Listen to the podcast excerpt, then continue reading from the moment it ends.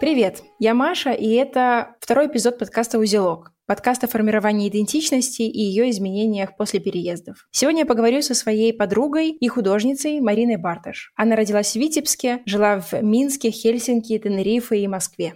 Привет, Марина. Привет, Маш. Очень рада, что у тебя получилось прийти, э, поговорить со мной. И пока я готовилась, я вспоминала, когда же мы с тобой познакомились, и поняла, что это было супер давно. Мы были тинейджерами и познакомились на готической вечеринке. И тогда можно говорить, что мы были готами, Точно, это, наверное, не наша настоящая идентичность. А как бы ты описала, кто ты сейчас? Какая ты? Сейчас я точно могу сказать про себя, что я художник или художница. Я иногда как-то с этим не могу определиться. А, я мама, я котовладелец, большой поклонник музыки, меломан, пожалуй, так. Я помню, что ты рассказывала о происхождении своей фамилии Бартеш. Кажется, это венгерская фамилия, правда? Да. Чувствуешь ли ты вообще влияние какой-то крови? Например, там, венгерская отличается ли она от твоей украинской крови? Очень сложно сказать, потому что я как-то себя в комплексе воспринимаю именно такой, и, может быть, это подтверждает какую-то мою уникальность. И то, что мне довольно сложно причислить себя к какой-то национальности, потому что изначально их много, и я не понимаю, какая из них главнее, или какая из них влияет, а какая нет. У меня намешано много всяких, но больше всего украинской, на втором месте русской. Потом у меня есть э, литовцы, турки, греки, итальянцы. Примерно так. А что в первую очередь приходит на ум, когда ты думаешь, что ты белоруска? Васильки. Да, мне кажется, какие-то цветы, вот я была в Минске недавно, увидела расшитую рубашку э, национальным орнаментом. Мне она понравилась, но она была дорогой. Я ее не купила. Это какая-то белорусская особенность? А, но бережливость, мне кажется, это белорусская особенность. Сегодня вспомнила, что есть такая тема ножнички-чаровнички. Тебе говорят эти два слова что-нибудь? Нет, я не знаю, что это. Вот, интересно. И когда я была училась, наверное, в классе в четвертом. У нас были уроки труда, кажется, так это называлось. Там мы всякое вырезали или там раскрашивали в книге, которая называлась «Ножнички, чараунички». А, это что-то такое очень, мне кажется, белорусское и вот что-то такое очень важное. Есть э, какие-то воспоминания, знаешь, которые, ну, как-то такими пузырями сидят внутри, и как бы они периодически напоминают о себе.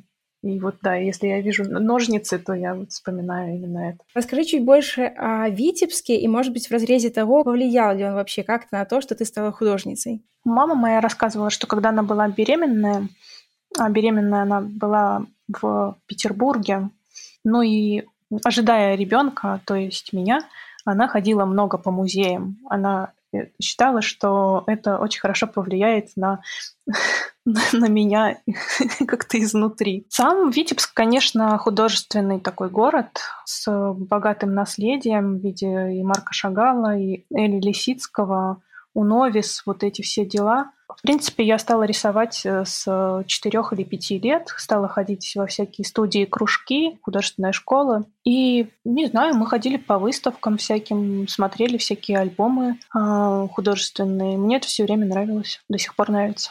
Я ходила в художественную школу. У нас были учителя, я помню только, что они были близнецы. Один вел живопись, другой а, рисунок, и один был, по-моему, Андрей Кузьмич, а другой Павел Кузьмич. И они были такие рыжебородые дядьки. Вот. У меня только один из них преподавал, а на другого я просто смотрела. Еще очень важно, если говорить про Витебск, это синий дом. В Витебске есть синий дом. Правда, в каком-то там 2009 году его перекрасили в розовый цвет зачем-то.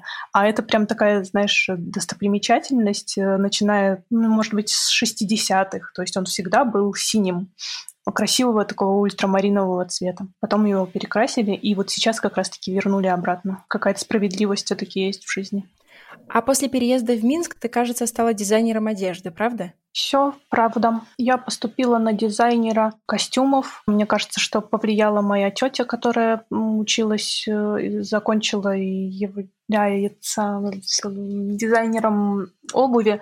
Как-то э, много как-то для меня значит и была всегда примером и мне хотелось тоже быть как она. Но на самом деле мне хотелось больше всего просто рисовать. Не делать костюмы, не делать там какой-то дизайн, э, рекламу, а вот рисовать.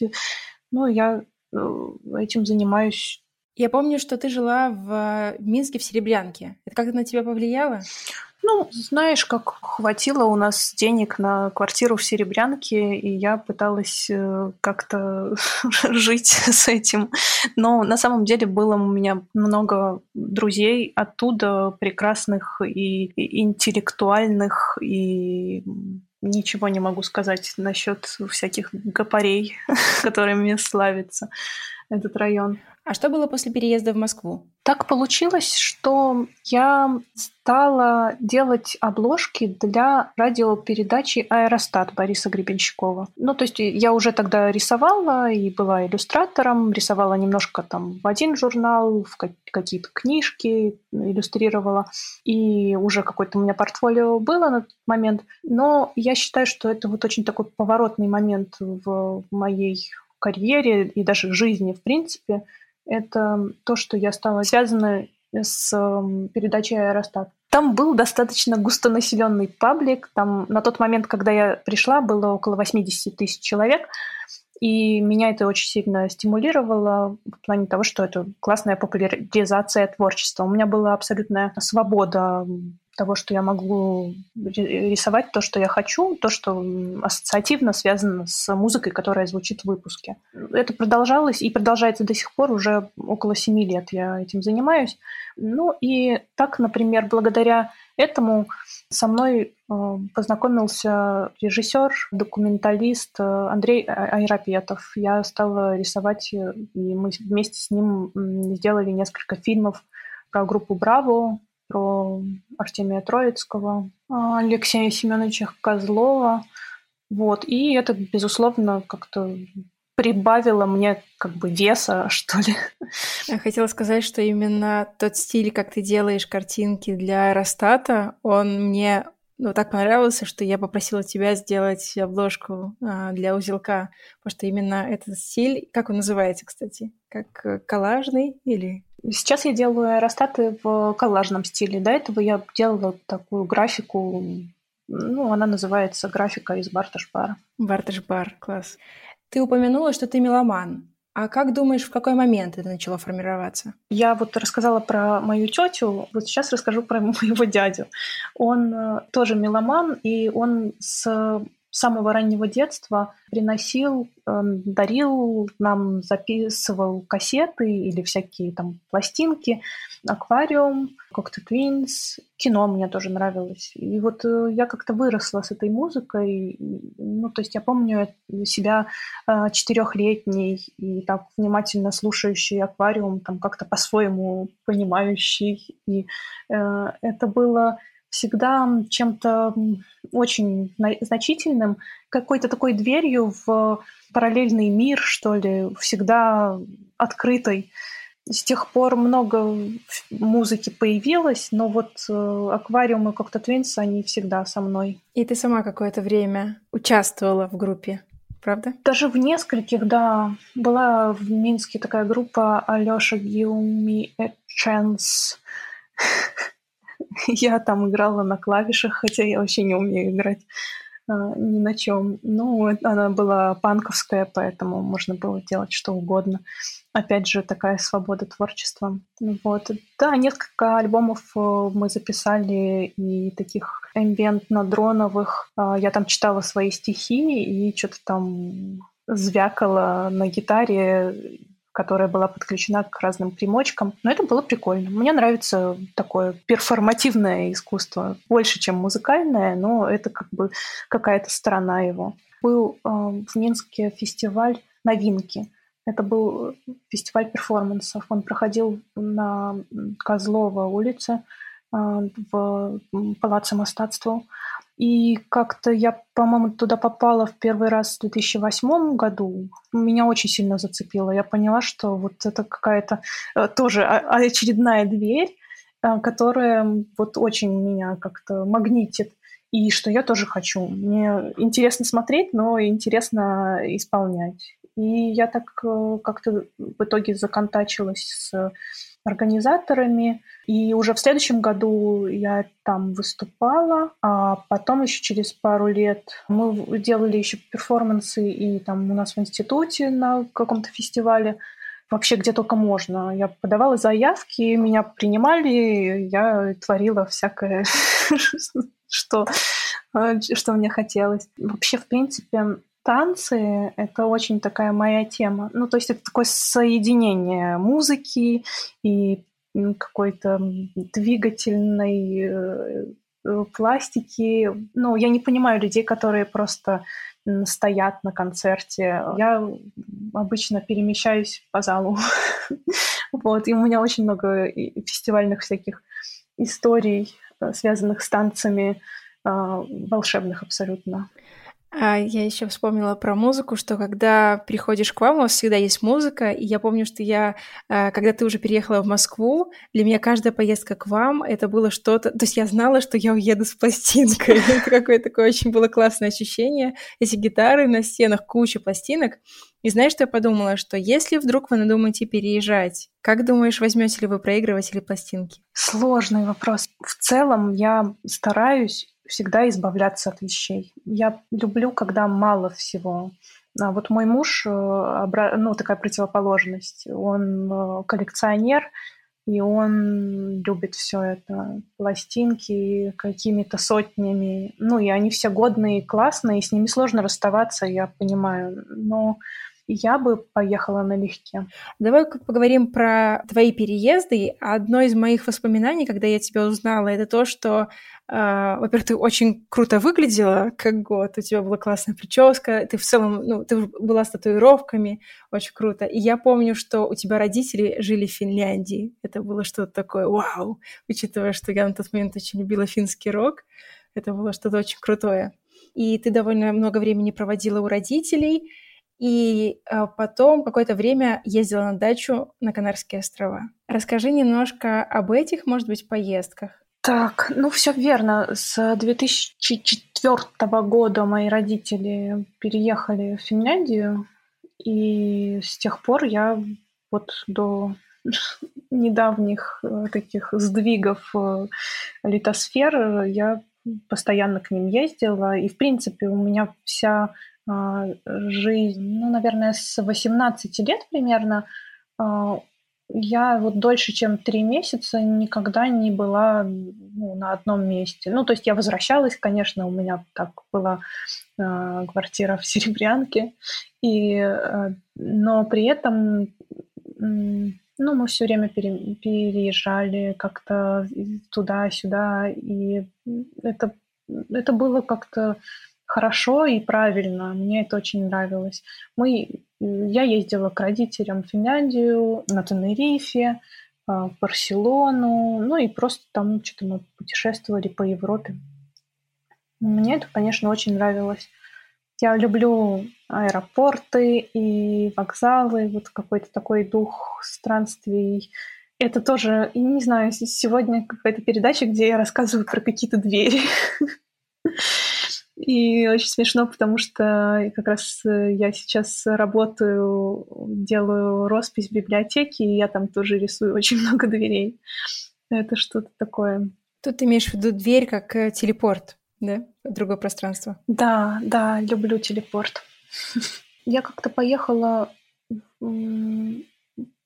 коуч-серфингом э, в Барселону и остановилась у ребят, которые были с разных э, концов Испании, то есть были с юга, были с севера, были барселонцы. Они учились все в, на режиссерском факультете. А, и мы, я у них гостила там пару недель, мы много общались.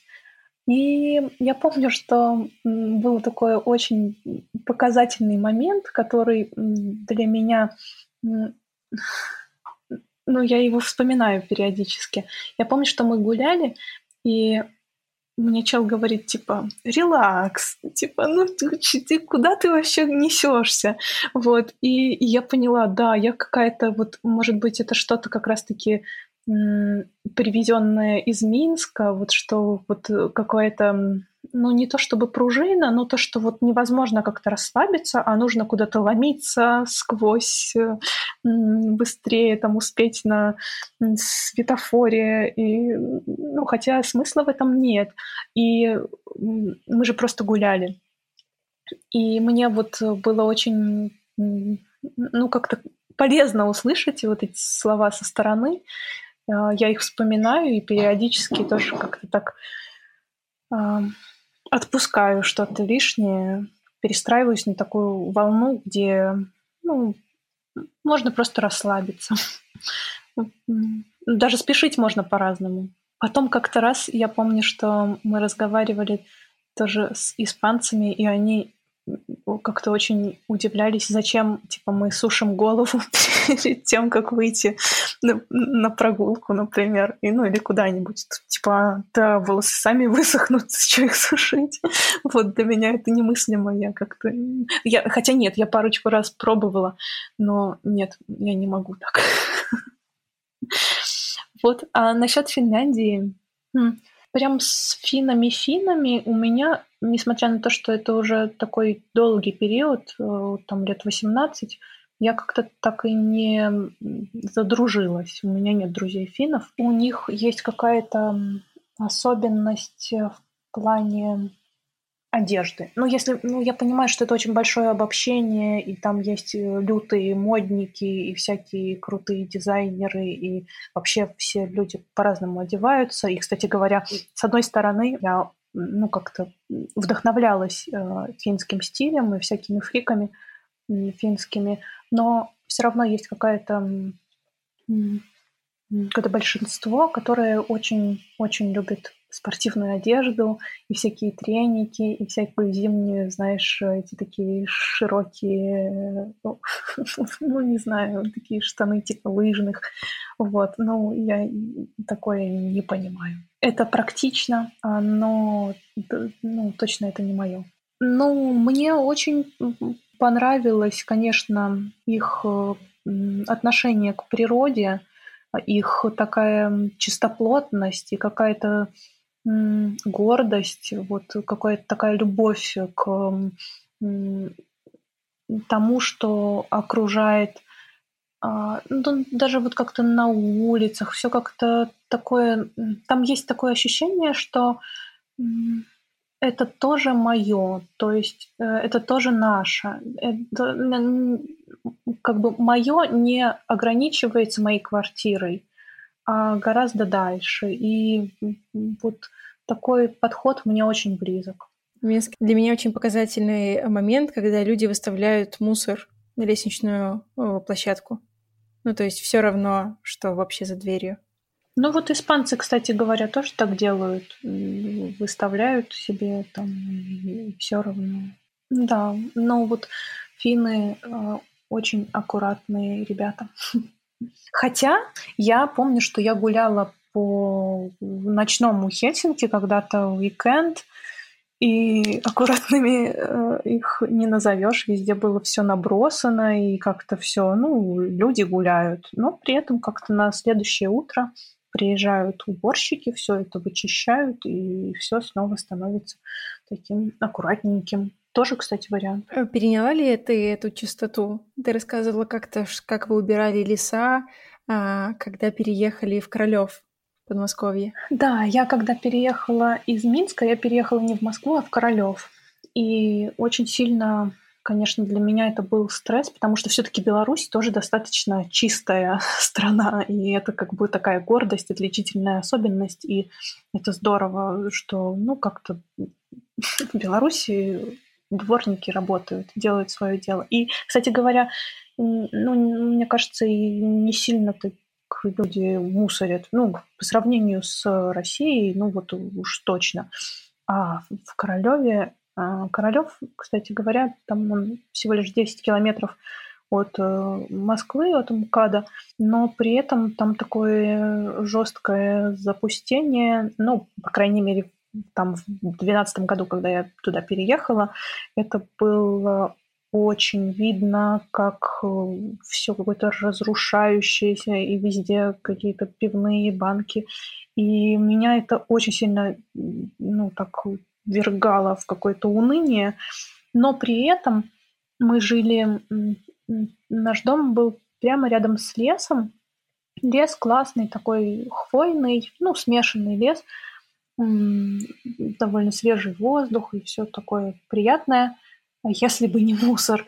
И я помню, что в какой-то момент я заказала себе такую палку-хваталку и регулярно ходила с пакетом и собирала завалы, ну, потому что мне хотелось, чтобы этот лес был немножко приятнее, и чтобы прогулки тоже были немного приятнее. А в какой-то момент я стала встречать э, таких сообщников, которые тоже занимались этим. Вот, э, это радовало. Ну и через э, вот ближе к моменту, когда мы стали пере... уже переехали и распрощались с Королевым, я стала видеть, что там как-то что-то сдвинулось. Может быть, не так, как хотелось бы, но все-таки там как-то какие-то велодорожки появились, э, и как-то стало, стало по, получше. Но все равно такое грустное зрелище.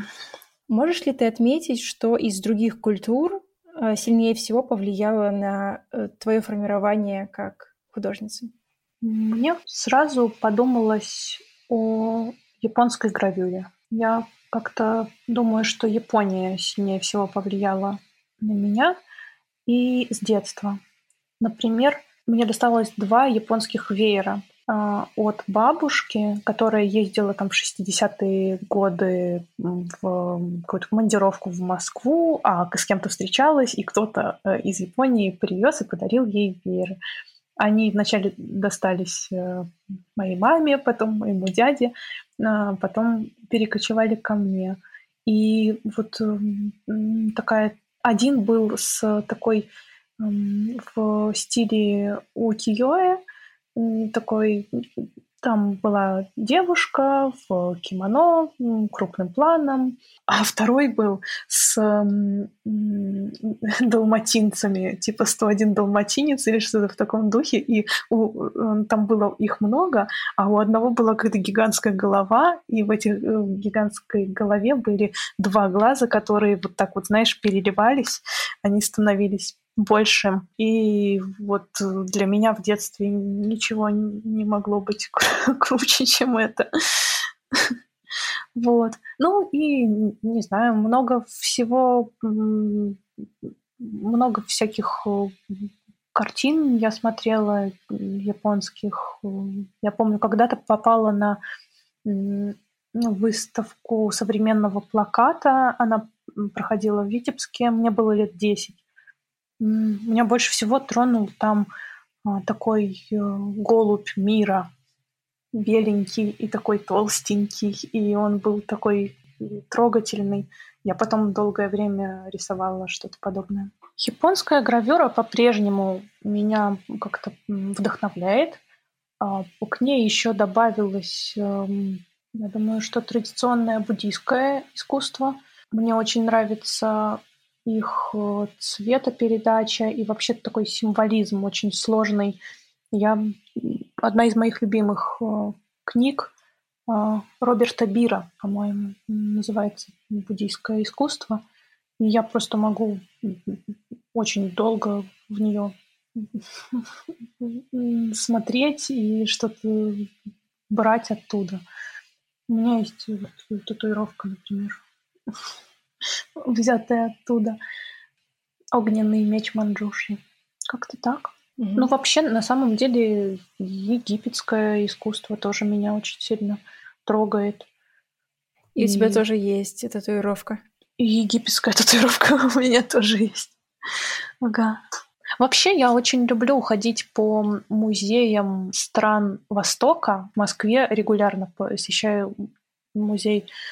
Но самый потрясающий был, пожалуй, в Лиссабоне. Ну и в Барселоне тоже. Вот э, там было просто, не знаю, я бы хотела там жить в музее. Но в Японии ты никогда не была, да? Нет, это мечта какая-то, не знаю, сбыточная или несбыточная.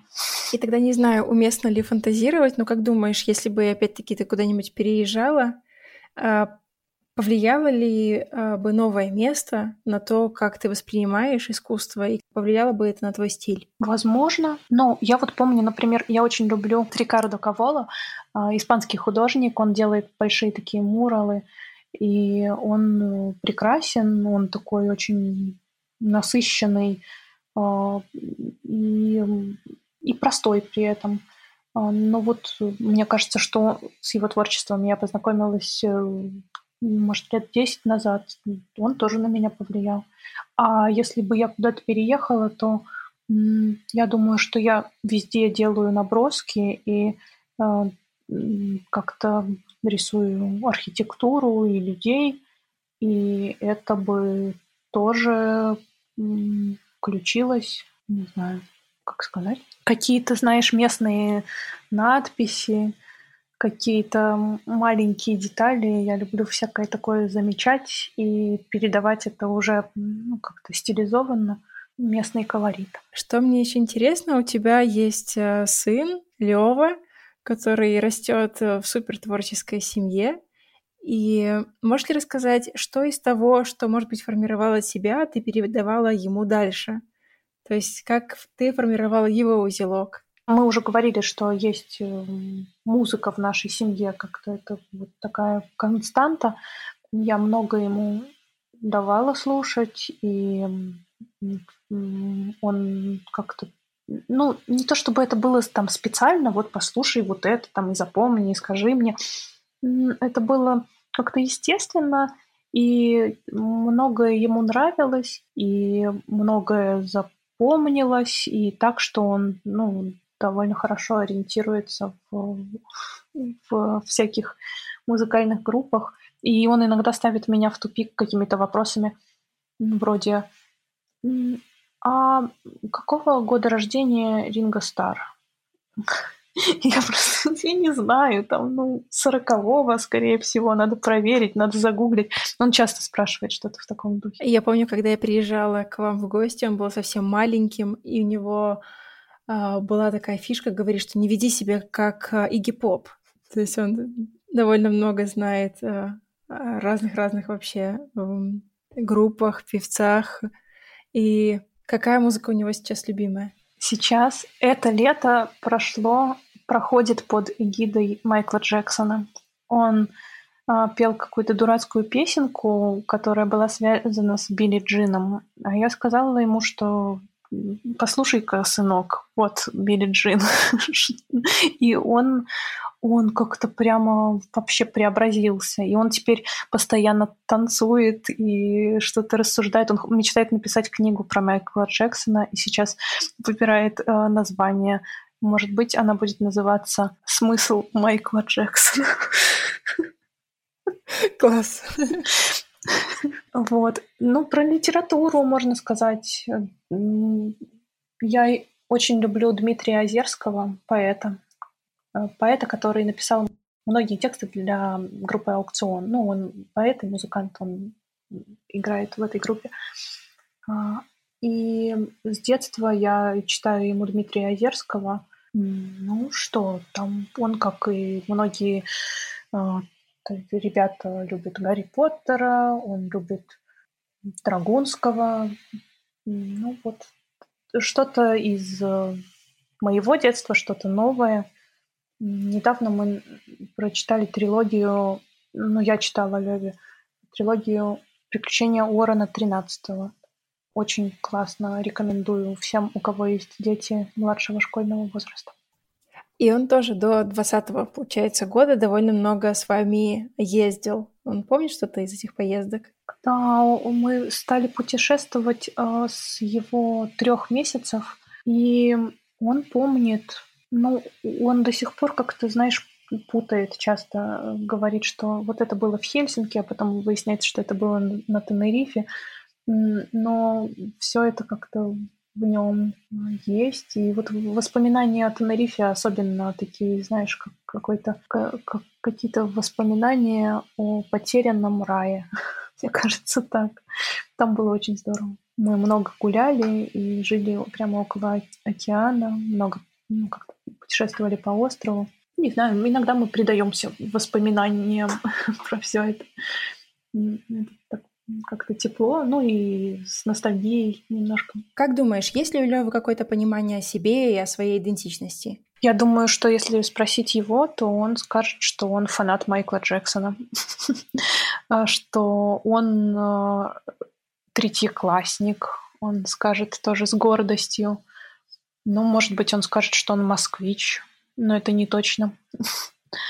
А, он, он точно, знаешь, он очень такой веселый парень, и поэтому вот какая-то идентичность такая а, заводилы, э, весельчака, она ему присуща. Недавно он мне сказал, что он украинец. Но фактически это можно сказать, что он прав, потому что с моей стороны и со стороны мужа больше всего у него украинской крови. Он сейчас э, учит э, украинский в дуалинго. Еще он мне недавно задвинул, он спросил, типа, знаешь, как кот по-украински? Я такая, кит. А знаешь, как конь? И я что-то задумалась, а он такой, хирс. И я что? Хирс? Он такой, ну да, украинский и английский, они довольно похожи, но там есть особенности. Я, я не поверила, стала гуглить, конечно, выяснилось, что кинь. Но теперь мы с этим хирсом все время носимся. Смешно. Ты рассказала довольно много о формировании своего творческого узелка. А как думаешь, повлиял бы очередной переезд на его содержимое? Я думаю, что повлиял. Какие-то интересы и какая-то любовь осталась бы, а что-то пришло бы новое, что-то задержалось бы надолго. Ну, вот как-то так. Мне кажется, что, в принципе, узелки формируются а, по принципу свободной энергии. Его хорошо, он должен быть достаточно легким, но и как бы и компактным при этом. И если что-то уже устарело, нужно не бояться расставаться с этим, чтобы что-то новое поместилось. Я что-то подумала про какой-то, знаешь, эм, про место в телефоне. Не знаю, для меня, у меня часто бывает так, что что-то там переполняется, и я понимаю, что, ну, окей, этот э, альбом я э, выучила уже наизусть, и он мне дорог, но он, он таким и останется дорогим, я к нему могу вернуться когда угодно, но мне хочется новой музыки. Ну и также э, с переездами, мне кажется, что для новых впечатлений нужно, нужно чтобы было свободное место. Это был второй эпизод подкаста «Узелок», из которого мы узнали немного об истории формирования одного и даже двух творческих узелков. Я приложу список всех упоминаний, интересных ссылок и картинки. Подписывайтесь на платформе, которая нравится вам больше всего, ставьте оценки и делитесь с друзьями. Для меня сейчас это очень важно.